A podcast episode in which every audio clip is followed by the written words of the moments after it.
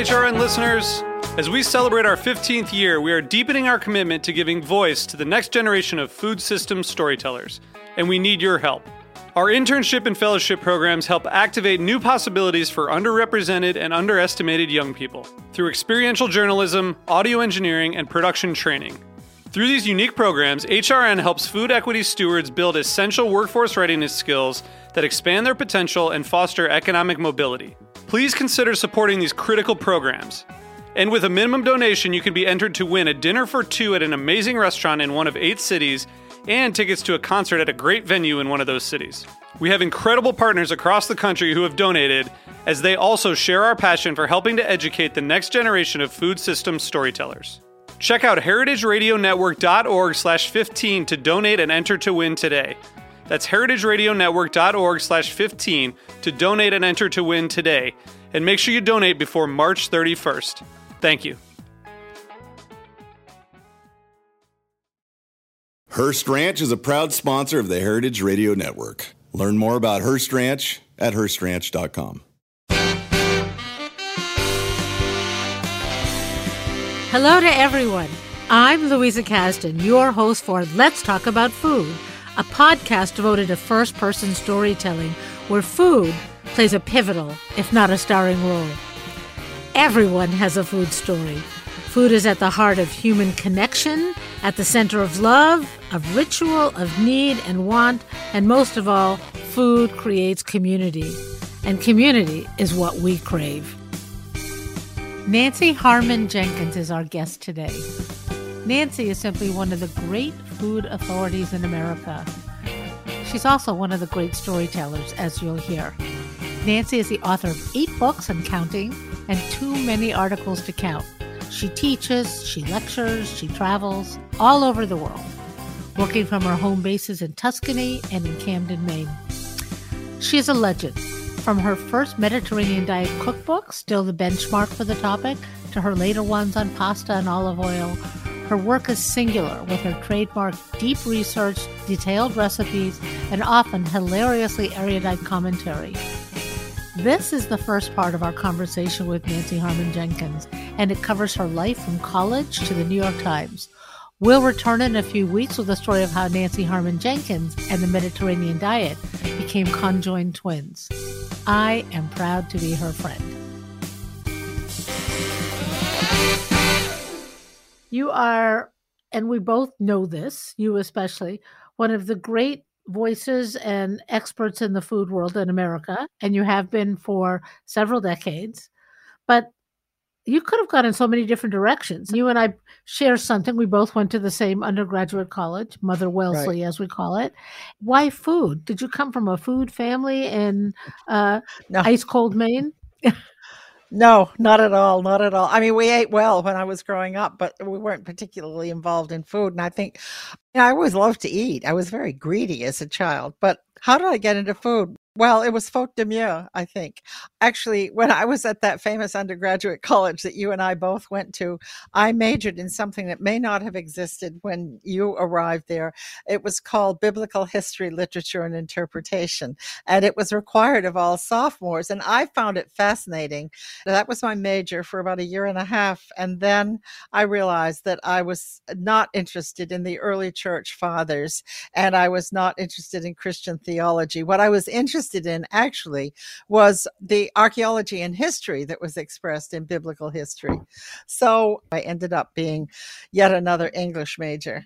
But I always had that interest. And then we went to live in the Middle East, in Beirut. My then husband, who was a journalist, foreign correspondent. We went to Beirut. Nancy, but it yeah. didn't go quite that fast. I remember that even when you were in college, you wrote a book. That was the year after I got out. Oh, I did a lot of things before I got to Beirut. I had I had boyfriends, lots of boyfriends, and they were all for some reason or other interested in food and i i learned a lot about food from them. I always say that i owe my early gastronomic education to a rather well-off lawyer from cleveland whose son i was dating and in those years oh best beloved girls didn't pay for their meals boys did. So he and i explored the highways and byways of boston including places like the Athens Olympia, which you can imagine what they served, and Jacob Wirth's Tavern, and even the old Ritz. Uh, we used to go to the Ritz dining room for Sunday morning breakfast. So I learned a lot about food from not so much from him, but from the experiences that we shared. He and I together wrote a novel, which we called it Sweet Days and Roses, but the publisher changed the title to Love with a Harvard Accent because that's really what it was about. It was about sex life in Harvard Square with a group of students who were all involved with each other. And in that book, there is a wonderful scene, which I wrote all by myself with no input from him, of dinner at Locke-Ober's after the Harvard Yale game when they get into a baked Alaska fight. Locke-Ober's was famous for its baked Alaska. The baked Alaska came out, and these students got into a food fight. And I can't remember what happened to them as a result, but it was a telling scene in the book in any case. So, yeah, my interest in food goes way, way back. I have to interrupt you for one second because I read that book. I'm a couple years younger than you, not so many, but a couple. And my brother had it locked in his drawer my brother was uh, six years older and he was at Yale and he had this book and it was the first slightly smutty book I ever read and I was like, whoa, this is good. That's They're probably funny. so tame by today's standards, but I remember, and I had to put it back in his drawer exactly the right way so he wouldn't, you know. Anybody who goes looking for that book is not going to find it under the name Nancy Harmon Jenkins. We published it under a pseudonym. I, uh, what did we call it? Love of the Harvard. Oh, Leonie St. John, which is a name that just occurred to me out of the blue one night. We had to have a pseudonym, and that was it. I did that the year after I got out of school. And then I moved to New York and I met other guys I worked for and went out with somebody who he was a bit older than I was. He'd been in the British Army during the war in the Northwest frontier and learned to make curry. And his curry started with clarifying an entire two pounds of butter. So that was an introduction to one way of Indian cooking. I grew to the realization that food is a wonderful way to get inside another culture. It's a very quick way to get inside another culture and a very realistic way. And then I got married to this roving reporter and we moved overseas and we lived in England first. That was slightly interesting from the food perspective because there were croissants that came in daily from France and that was very nice. And then we moved to Madrid and then we moved to Paris and that was very interesting. I've just been writing about the time we spent in Paris when I discovered the French markets, which are just so mind blowingly interesting. Where I first had cilantro, which we called green coriander, bought from a North African in the Rue Lepic market. And this North African in my recollection, I can't believe this is true, but in my recollection, he had a donkey with him and he was selling little packets of green coriander or cilantro from the back of this donkey. And I keep saying to myself, how did he get the donkey to the Rue Lepic, which is in the heart of the 18th arrondissement? It didn't occur to me to ask him at the time, but I knew the minute I tasted that cilantro that this was something I had to have in my life. I didn't know how to use it, didn't have a clue, but I knew it belonged there. So then after Paris, we went back to Madrid, and Madrid, believe me, was quite dreary then. This was still during the Franco years. It was cut off from the rest of Europe, and the food, it was a pretty poor country. It was almost as poor as Portugal, and that was really poor at the time. And so the food was not very interesting at all. And then we left there and we went to Beirut. And honest to God, my eyes were opened wide. I mean, olive oil, for instance, the olive oil that we had in Spain at that time. And believe me, they have made enormous strides in uh, recent years. But at that time, it was almost universally rancid olive oil made from over the hill olives. It was fusty. It was terrible. And the smell of it, everybody used it in their cooking in Madrid. The smell of it at about 1.30 in the afternoon when they were getting lunch ready, the smell of this rancid olive oil heating up would flood through the city. So I got to Beirut and there uh, I mean, October came along, November came along, and there I suddenly realized that olive oil was something very special and it had a wonderful flavor and fragrance to it. And you could use it in all sorts of interesting ways. Plus, the markets in Beirut, which are, were well, they were similar to the markets in Paris in that they were abundant and full of interesting things and familiar things, you know, like tomatoes and cucumbers and peppers and so forth, but also very unfamiliar, new things to me. So I would go daily to the market in the center of town all of this has disappeared, of course, with the war in Beirut. But also, the restaurant food was fabulous there. And we went on these great picnics, and we would go up to Byblos and just sit in a restaurant on the beach and have fresh fish right out of the Mediterranean, or go up into the mountains and have that fresh, very flat bread called khubz markouk, which is really just a thin sheet. It's almost like a crepe. It's a thin sheet of bread dough, right hot off the oven these were experiences that I thought were fabulous. But I wasn't a food writer. I was enjoying it all. But I was going to AUB, the American University of Beirut, to get a degree in ancient history and archaeology, because this goes back to Wellesley's required course in biblical mm-hmm. history. I had realized by then that that was my interest was in ancient history of the Mediterranean, which I think is just a fascinating area of study. And so I did that and then fortuitously, I had the opportunity to pick up on a book that was under contract, but the author was unable for various reasons to complete it. And so um, the editor of the book, knowing that I was a writer and that I was interested in the Mediterranean, asked me if I would write this book about an ancient Egyptian boat that had been discovered buried next to the Great Pyramid on the Giza Plateau. So, yeah, I said, sure, I'll do that. And I did.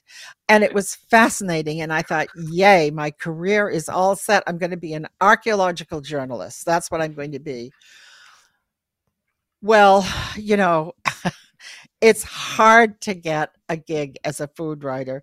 It's even harder to get a gig as an archaeology writer. There just was nobody who wanted to hire me, no newspaper. I suppose if I'd gone back to New York, I could have begged and pleaded at the New York Times because they had something like a, a writer on staff who was interested in archaeology, but nowhere else in the world.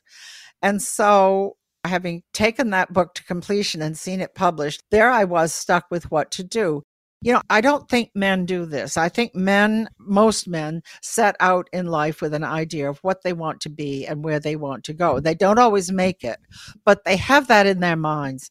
Women tend to be much more reactive than proactive things fall in our laps and we take advantage of them. And what fell in my lap at that time was Mort Rosenblum, who was the editor of the Herald Tribune in Paris, which then was being published by the New York Times and the Washington Post. He came to Rome, where I was living at that point, and he said, I need a writer for this new section that we're starting. It's kind of a weekend features section. Could you write about food from Rome? Well, could I write about food from Rome? Of course I could. Uh, so that's really what started me on my career as a food writer. And, you know, it, what was thrilling to me then and still is now. My husband was by that time a very well known journalist, later won a Pulitzer Prize for his journalism. But we're living in Rome and we go out to these embassy cocktail parties, which are sort of required. I was always introduced as the wife of Loren Jenkins. Well, that changed when I started publishing regularly in the Herald Tribune, and he was introduced as the husband of Nancy Jenkins, which was really thrilling to me. Um, so that's how I started out to be a food writer. It was the only thing I could get any money for and and still keep writing. What I said earlier is absolutely true. First of all, if you're going to study history, all of human history, including what's going on in Eastern Europe right now, is based on guaranteeing the food supply. Wherever you go, ultimately it comes back to that people need to eat and they need to eat what's familiar. And it's up to the government to provide that. Any government, anywhere. Otherwise, the government fails. I totally agree. So that's one thing that I learned. But the other thing I learned, and I believe very strongly, is that the quickest way to get inside another culture is through food. You go to a new place, you've never been there before. You go to, I don't know, Tajikistan. I'd love to go to Tajikistan. I don't think I ever will, but I'd love to do it. And you go and you go to the markets and you go to the you go to the supermarkets and you go to the street markets and you eat street food and you sit in cafes and you watch people go by and you see what they're eating and that's where you learn about a culture, about what it is. It's through the food. Studying the music is one thing, studying the costume is another, but the food is always present. You say, and I agree with you, that the best way to understand people and understand their culture is to get inside their food. But right. why is that? What makes it special that somebody's eating pita and someone else is eating brioche? What does that really tell you at its base level? Well, it's a slightly complicated question. Part of the answer has to do with just with human physiology. You know, you are what you eat in a very literal sense. A, a, a great anthropologist once said to me, eating is the most intimate act we perform as humans. And I said, more intimate than sex. And she said, yes, because in eating, you literally recreate yourself three times a day also think it's a kind of self identification. Chinese and the Italians, I think, are quite unique in having clung to their culinary heritage despite all kinds of opportunities to discard it because it was their cuisine, their method of cooking, the products that they cooked that identified themselves to themselves and also identified themselves to the cultures around them you could say, Oh, I eat rice with soy sauce because it makes me Chinese. But I also eat rice with soy sauce because it tells the world that I'm Chinese. So it's a very powerful way of identifying yourself. I think the other thing is the connection, which we've largely lost today, except in a few fairly remote places in the world, the connection of food to the place that it comes from, the place that people come from. So you find the Chinese have a rice culture, Europeans have a wheat based culture, Americans, North Americans, and South Americans alike have a corn based culture. I mean, the original Americans, not what we call Americans today that's speaking in very general terms, but then you think about more specific terms like soy sauce. It exists in Asia. It doesn't exist in Africa or South America or in Europe. Think of bread. Bread we think of as universal, but it isn't really. There are lots of cultures that don't actually eat the kind of yeasted wheat based or rye based bread that Northern Europeans and North Americans consider when they talk about bread so it's this sense of identification that is so strong. That's also why I say the easiest way to get inside another culture is through its food, because that's where you begin to understand the identity of that culture. Does that does that help to understand it? When people think about understanding the culture, they're thinking, oh, how great is it? I was in Morocco and I had a tagine. I'm going to go home and make a tagine. Yeah. And that is true. And that's a kind of gustatory tourism. And I, I indulge in that happily. I am happy to do that. But I'm not sure that I really have thought the way you've thought about how that sense of eating, let's say, the national dishes or the national cuisine, what it really tells me about the place. As Americans, we're voracious for the foods of other cultures. And I think that's partly because we don't really have a culture of our own. You can grow blood oranges in Florida. You can grow them in California. You can grow them in Mexico, but they will never, ever have the flavor of those blood oranges from Sicily because the flavor of those oranges depends on the place where they're grown and the climate they're grown in. I think particularly the place, the soil in which they're grown. It's a volcanic, mineral rich soil. And California is good for other things and Florida is good for other things. But blood oranges, believe me, if you want them, you have to go to Sicily at this time of the year. And I think this is true of a lot of other things. You mentioned Morocco. Go to Morocco, you have a wonderful tagine. You come home, you go online and you order from Amazon all the various ingredients that you can't find in your local supermarket and you prepare it according to a recipe in Paula Wolfert's wonderful uh, couscous and other good food from Morocco. I think that's the title of it. That was her very first and still her finest cookbook and it won't taste like what you had in Morocco. I can guarantee it won't taste like what you had in Morocco. It might be delicious. And your friends might all say, Oh my God, this is so fabulous. Will you do this every Saturday for us? But it won't be the same as what you had in Morocco. A lot of that has to do with what I was saying about soil structure, climate, the varieties of things, but also the hand of the cook. That's something that we seldom discuss. I'm going to go off on a tirade. This has to do with pasta and couscous and other things made from wheat flour dough, usually semolina flour dough. I was in uh, this, you know, I'm a terrible place dropper, but I was in a town in the interior of Anatolia called Safranbolu, close to the Black Sea. And I was visiting a woman. I've been taken there by my friend Engin Akin, who's a wonderful Turkish food writer. And this woman was rolling out phyllo dough because it was Ramadan and she was preparing Ramadan sweets. So she was rolling out phyllo dough. She had a newspaper spread on the floor and she was down on her knees rolling out this phyllo dough. They talk about it being so thin that you can read a newspaper through it. Well, there was the newspaper and I could read it through the dough.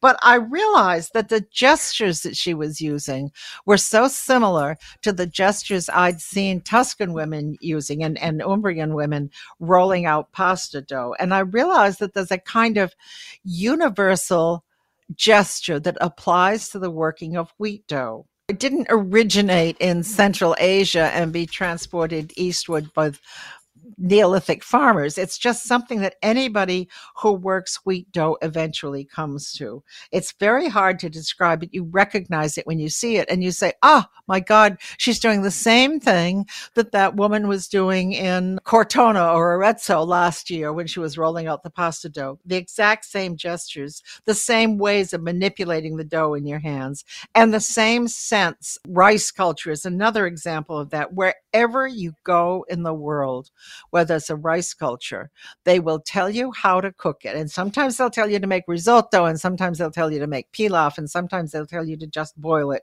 But almost universally, they will say, when it's done, cover the pan tightly and set it aside to rest for five minutes before you serve it. And this is so universal that it's almost inscribed in the Ten Commandments. That sort of technique can be transmitted. What can't be transmitted is the flavors of the ingredients that come from those places. It's incredible. Does that make any sense? Oh, totally. We'll be back with Nancy Harmon Jenkins as she continues the tale of how she became one of the eminent food writers of her generation.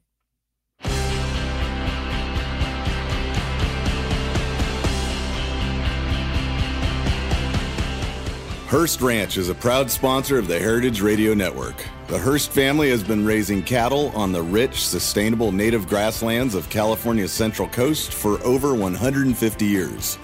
Piedra Blanca Rancho in San Simeon is the original Hearst Ranch, founded by George Hearst in 1865. George's son was the famous publisher William Randolph Hearst. In addition to being known for building the iconic Hearst Castle, William was, like his father before him, an avid rancher. In his words, I would rather spend a month at the ranch than any place in the world. Thanks to one of the largest land conservation easements in California history, a joint effort with the California Rangeland Trust, the American Land Conservancy, and the state of California, the working landscape at Hearst Ranch will be preserved forever. Learn more about Hearst Ranch at HearstRanch.com.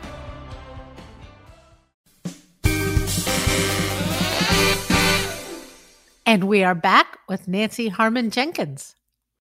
Let's pick up your story a little bit. And when we last tuned in, you were living in Rome and being a food writer. And then what happened? When were the kids born? Were the kids born? Oh, my then? daughter was born right here in Camden, Maine, from whence I speak to you now, in the Camden Community Hospital where I was born. That just happened because uh, you're going to laugh at this we were living on a journalist's salary. I'd given up my job because I was eight months pregnant. And so we were living on a pittance in Brooklyn. Long before Brooklyn became Brooklyn. We lived in Brooklyn because we couldn't afford to live in Manhattan. The cost of having a baby at New York Hospital was around $1,500 or $2,000.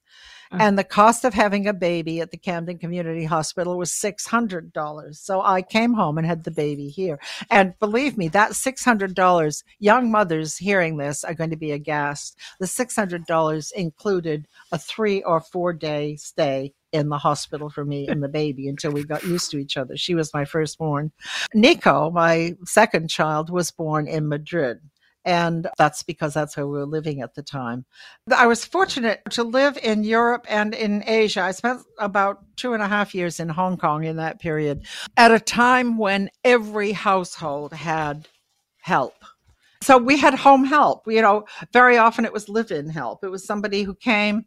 They didn't take care of the children. They took care of the house so that I could take care of the children. I was very privileged in that way. I'm grateful for it. I mean, it was it was marvelous to be able to load up the car with kids and take off and go up into the mountains of Lebanon, for instance, and not worry about dinner that night because it would be ready when we got back. The woman who worked for me in Beirut was a wonderful cook. I had some wonderful cooks working for me too. That was another thing that taught me a lot about food. The woman who worked for me in Beirut was hired as a housekeeper, but she turned out to be a marvelous cook. In Hong Kong, I had the privilege of a really fine Shanghainese cook who also took care of the house. And not so much in Rome. In Rome, I had I had a Sardinian woman who she was wonderful, Julia, but she was not much of a cook. Oh, in Cyprus, I had a wonderful cook for me in Cyprus too. She used to come over in the morning. She would walk through the hills, bringing with her a chicken that she'd just cooked, and she'd bring the chicken in and plunk it down on the sideboard, and I'd put my hands on it and jump back because it was still blood warm. I couldn't cut into a blood warm chicken. I had to put it in the refrigerator and let it cool down for a while the children just came along. And this is, I think, one reason why both my children are very good cooks now and very interested in food because they grew up eating food all over the world and eating, you know, the kind of odd food that American kids don't usually get to taste. And what happened to the husband and how did you end up being somebody who focused so much on Italy? I first went to Italy. I was still in school and I went on one of those famous European tours that we girls did back then. There were four of us, three from Wellesley and one from somewhere else. And, and we got together and we had a tour. And I remember in this VW van being driven by a driver. I mean, this is this it's incredible. It sounds like um, Edith Wharton when you go back and look at these things. we had a VW van with a driver from Paris down through France, across into Italy, up into Austria, past Germany, and back to the Channel where we got the ferry to London. So in that van, I'm standing, I had a sliding roof, and I'm standing up with my head sticking out of the roof. And it's July. It's probably around eight o'clock at night, but there's still that alpenglow in the air. And we're coming down through Tuscany. And I didn't know anything about Tuscany at that point, but I realized that all around me, the wheat had been harvested and was standing in shooks in the fields, and the full moon was rising. And it was a blissful night, sort of balmy, but with a hint of freshness in the air. And you could smell the newly cut hay, straw, whatever it was. It was standing in the fields. And I thought, I want to be an Italian. I want to do this all the time. Well, it was a long time before I actually got to do it. I mean, I'm I'm really telling you my life story. I was I married it. to a spendthrift, a wonderful spendthrift. I mean, he spent his money on on fantastic things, but we never ever had enough money to do anything with as foreign residents, we didn't have to pay American income taxes, except if we made over $75,000 a year. Well, $75,000 back then was a fortune, believe me. And we never got up there. But at one point, Congress was talking about taxing overseas Americans. So I very wisely started putting aside money so that when it came time to pay the IRS, we would have the money to do so. Then Congress, blissfully, did not pass that legislation. So here we had a chunk of money. And I said, all right, let's put it into real estate. And at that point, we had friends who had bought a place in the hills behind this little town of Cortona in southeastern Tuscany. So we went to visit them and we bought a house. It was a tumble down shack, but it came with 25 acres of farmland. So there we were. We became Tuscans. That was the beginning of something that really changed my life in enormous ways getting to live in that community and to know especially my next door neighbors who were peasant farmers. They owned their own land but in all other respects they lived the way the contadini had lived for generations. They grew almost all of their own food. They bought coffee they bought salt they bought black pepper. The salt and the black pepper were for curing sausages and prosciutto. They raised pigs they raised chickens and ducks. They used to raise sheep, but they'd stopped doing that by the time we arrived. And all of their food came from their gardens. And I learned so much from them about that relationship between where you are in the world and what you eat and how you treat it and how you make do with what you have. It was it was a magnificent experience. They lived very much as their grandparents had lived on this land. They had no mechanized means of transportation the boy, who's now the head of the family, had a Vespa that he rode into school every day. But apart from that, they had nothing. They had no electricity. They had uh, a pipe in the farmyard that provided fresh water for them, but they had nothing in the house, no plumbing in the house at all, no phone, of course. I remember I was there for Easter and, and we were all having Easter lunch together. They were taking videos of us having our Easter lunch and celebrating it and cooking stuff in the wood burning oven and slaughtering chickens and making pasta and all of that. And we sit down to eat and they put the video into the television and we start looking at ourselves having fun. And I thought this is such a comment on the tw- late 20th, early 21st century. I can't believe it. They still live very tied to the place. I hope they never leave it because I love having them there. I love having them as neighbors. They've been wonderful friends down through the years, and the old people have died, but we're still very close to them. And they keep an eye on the place when we're not there and let us know if the olive trees have been afflicted with a disease or something like that. But their lives are so very different. One of the things that changed them a lot was television. And I want to tell you a little story about that. Mita, who was my friend, she was 10 years older than I was, and she was the woman who runs the household, is the massaia. Mita was the massaia, and she was a wonderful cook. One Easter, she had made a salad. So she'd gone out as she was wont to do and patrolled all the fields and terraces and collected this incredible array of wild foraged greens, which she put into her big salad bowl and doused it with olive oil and homemade vinegar and all of that. And on top of it, she had scattered these little blue violets that come up at that time of the year. I thought I was in Chez Panisse when I saw these violets. I said to her, Oh my goodness violets. I didn't know you could eat violets. Oh, she said, I saw it on television and it seemed like a good idea. so that's the change. That's what happens. Well, yeah, we are informed by the world. That is fascinating. They so, made their own olive oil, they made their own wine. Everything that they had when we first knew them came from their fields and the forest. The forest was a great resource for them too. They made charcoal uh, and charcoal making. This is something that I found fascinating because I think Bruno, the father, the husband of Mita, was the charcoal maker and he burned charcoal every year in the late springtime when the ground was still damp. He'd make a big mound down in the woods somewhere and he would make this charcoal it was so beautiful. You could tell when you looked at one of the charred logs or limbs or branches you could tell what kind of a tree it was because you could still see the striations of the bark. And i realized then going back to my ancient history that this was an incredibly ancient technology. And it was the technology that had to have been developed in the Neolithic period when people first started making clay pots and baking bread too. Because to make a clay pot and to make it one that lasts, you have to have a high temperature fire. And the only way you get a high temperature fire from wood is by turning it into charcoal first. And then you get that very high temperature with which you can fire pots in which you can cook your stews and your beans and, and, and your grains and all the other stuff. So it's one of those technologies that we've forgotten about, but it really seems to be the thing that has to precede everything else no matter where hmm. you are in the world. The other thing you need charcoal for is to smelt metal. So if you're going to make bronze, which requires tin and copper mixed together, you have to have again a very hot, hot fire to do that, and that's what where the charcoal comes in. Huh. And so at some point you came back to the states. Yeah. And you were part of that the whole launching of Oldways and even before Oldways and uh, the notion of looking at food culture, world food culture as an integrated whole. That too was fortuitous. I had bought a house in Maine.